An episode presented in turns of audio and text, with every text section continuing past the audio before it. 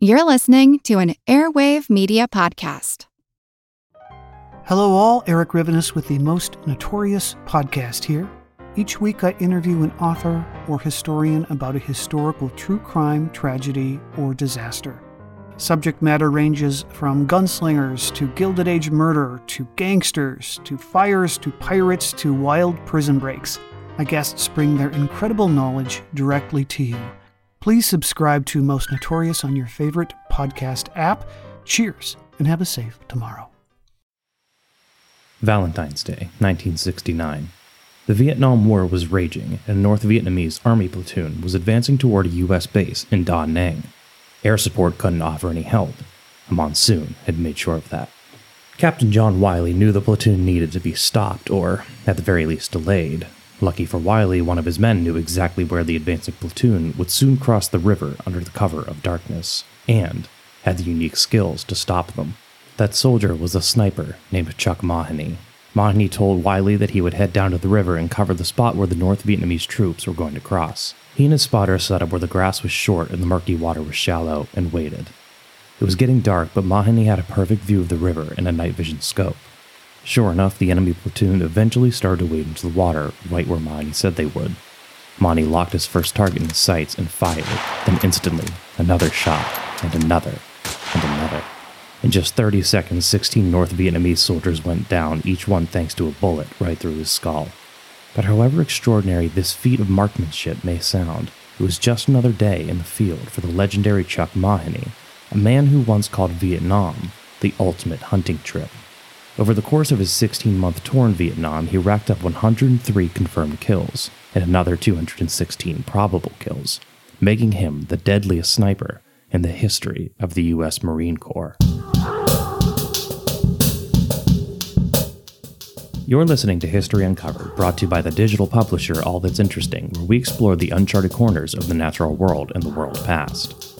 I'm All That's Interesting staff writer Austin Harvey, and today we'll be discussing the life and legacy of Chuck Mawhinney, the Marine Corps' deadliest sniper.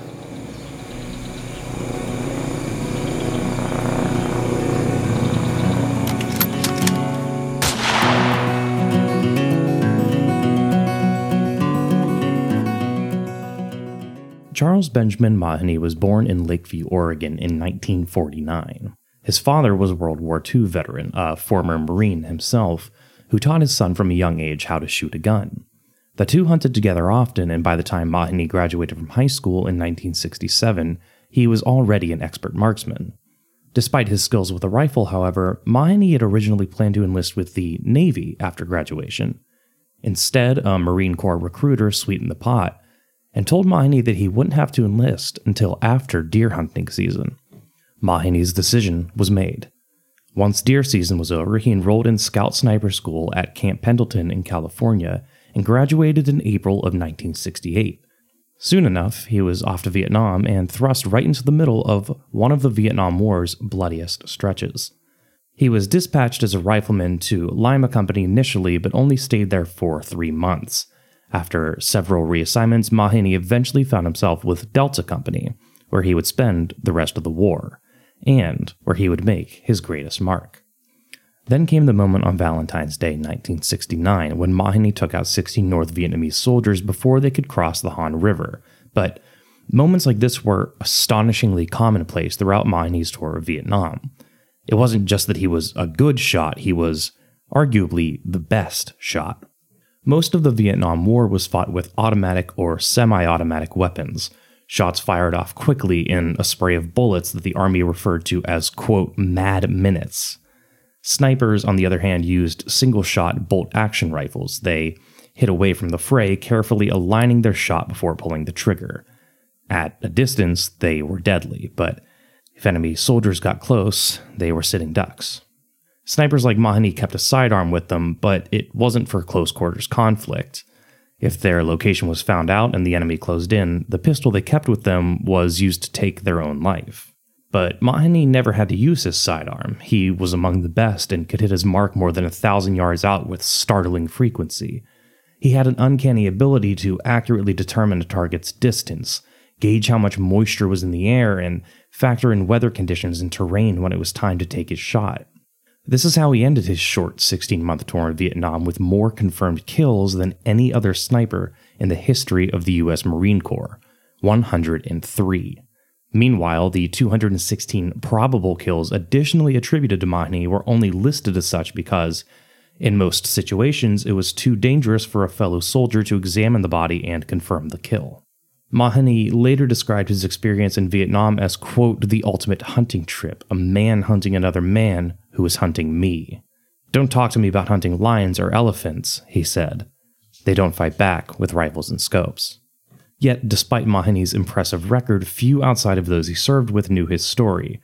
For decades, Mawhinney's feats in Vietnam remained close to his chest. It wasn't that he was ashamed, far from it, but rather that Mawhinney didn't care to boast or share his tale. In fact, in 2000, more than 30 years after he served in Vietnam, Mawhinney told the Los Angeles Times that he, quote, just did what he was trained to do, and that he was in country a long time in a very hot area and didn't do anything special. Anyone who knew him would surely disagree with that last part.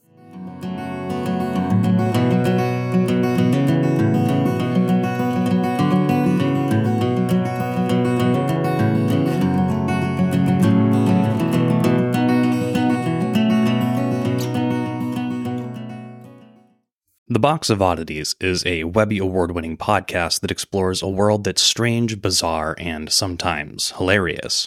Married couple Kat and Jethro Gilligan Toth bring their irreverent brand of humor and unique chemistry to unusual topics that range from medical oddities to abandoned funeral homes to unexplained paranormal phenomena. With nearly 30 million downloads since its launch in 2018, the Box of Oddities has become a rapidly growing community of people who share an interest in the stranger side of life. In each episode, Kat and Jethro bring an independently picked true topic to surprise each other with. Often bizarre, shocking, or just plain weird, these topics are certainly always interesting. As late night host Jimmy Kimmel said, should you be the type who has interest in weird stuff, this is a fun thing to allow in your head. Go listen to the Box of Oddities wherever you get your podcasts. It wasn't until fellow sniper Joseph Ward's book Dear Mom, A Sniper's Vietnam was released in 1991 that Mawhinney's accomplishments would truly become known. Mawhinney had hardly talked about his time in Vietnam prior to this, even those close to him knew little of what he had really seen or done during the war. But Ward worked alongside Mawhinney. It was only natural that Mawhinney's name would come up when Ward recounted his story. In fact, Ward's impression of Mawhinney, based on reputation before meeting him, was that he was, quote, an eccentric man with an obsession for killing. What he found when the two met, however, was that Chuck Mawhinney was a professional in every sense of the word. The day after they met, Mawhinney took Ward out to, quote, see how he handled himself. They left base camp and were about an hour away with a small squad when the point man noticed soldiers from the North Vietnamese army 900 yards away. Almost immediately, Mawhinney was dashing to a small rise about 75 feet away, with Ward tailing behind him. By the time I focused my field glasses and confirmed they had weapons, Ward wrote, Chuck had his breathing under control, and the first shot rang out. In less than 30 seconds, Mawhinney took down three of the Vietnamese soldiers. Ward mentioned that Mawhinney wanted to get more than 100 kills, but wrote at the time that the reasoning for this was known only to Mawhinney himself. Even after the book's release, however, Mawhinney didn't speak much about his time in Vietnam. He wasn't made for the limelight. He preferred to hunt deer with his friends and live the quiet, simple life.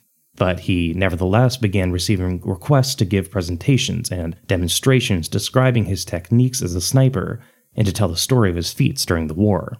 It took nearly a decade of pestering before he finally decided to share details of his time in Vietnam, and his reasoning was twofold. One, he really couldn't remain anonymous anymore, and two, he felt that by sharing his experience, he could change the public perception of what exactly it is that a sniper does. Mawhinney's kill count is often the thing that people point to when talking about his skills, and while it is certainly impressive in its own morbid way, Mawhinney also said that he felt the public had an image of snipers as bloodthirsty assassins. But to him, that wasn't what it was about. Rather, Mawhinney felt that a good sniper actually saved more lives than they took, because it isn't just about killing the enemy, but getting inside their heads. The psychological component of coming under fire from a sniper can often be more dangerous than the sniper's bullets. It undercuts the enemy's will and ability to fight. This understanding harkens back to an old Chinese proverb, one that's on the wall at the sniper school at Camp Pendleton Kill one man, terrorize a thousand. No, snipers weren't bloodthirsty assassins, not in Mawhinney's eyes at least. By the time he began speaking publicly about his service, he offered to help train a new generation of snipers and recited to them the same lecture he'd been given after his first kill. That wasn't a man you just killed, it was an enemy. This is our job. This is what war is all about. You screw up, you die. That didn't mean to kill without mercy, though. Sometimes the death that Mawhinney wrought was instant, other times his targets would drop to the ground alive but in agonizing pain. Mawhinney decided it was better to deliver a mercy shot and put these men out of their misery. Once he saw that a platoon leader had posted a ranked kill board for his snipers. Mawhinney scolded him. It wasn't meant to be a competition, as he said some of these young kids wanted to get kills, so they were taking chances with their lives. The platoon leader quickly took the board down. Even though he had become disillusioned with America's ultimate objectives in Vietnam, Mawhinney extended his tour twice and stayed in the war in order to use his skills to protect his fellow soldiers. But snipers carried a lot of psychological baggage that other soldiers would never have known. Looking through the magnifying lens of their scope, they saw death more intimately than most other soldiers. They had the closest look into the Reaper's eyes. And after 16 months in Vietnam, a chaplain believed that Mawhinney was suffering from combat fatigue. They pulled him from the field and assigned him to be a rifle instructor at Camp Pendleton, but Mawhinney still had nightmares about being back in Vietnam. Ultimately, he decided that he didn't want to go back to fighting and he couldn't stand the regimented, orderly life in a training battalion. So he left the Corps and returned to Oregon. He quickly took a job in the Forest Service and worked on a road maintenance crew. He tried his best to put the war behind him, and with time, the nightmares stopped.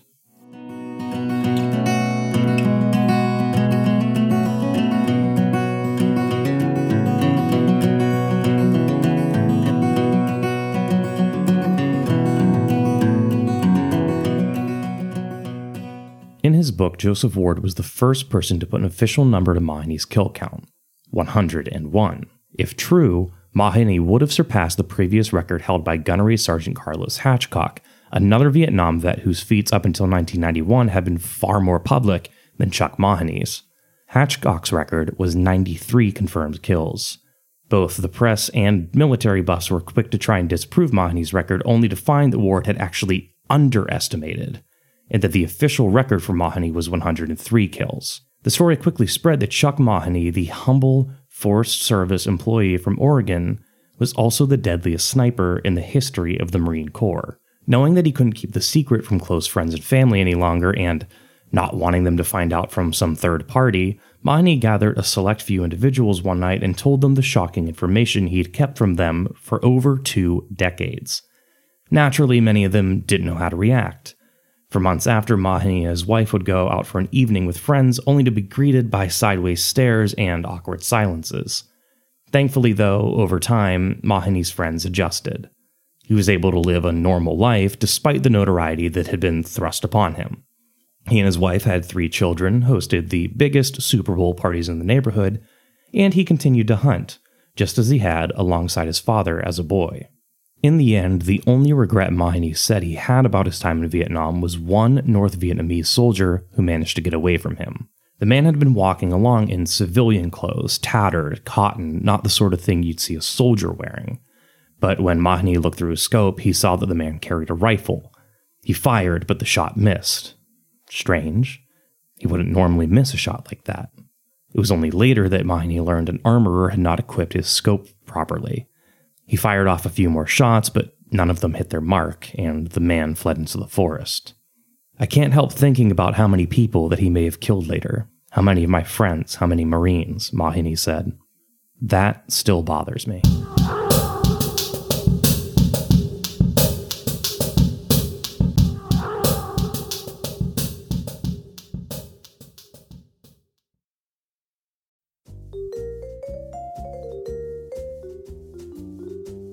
Love history but hate when it's stuffy and boring?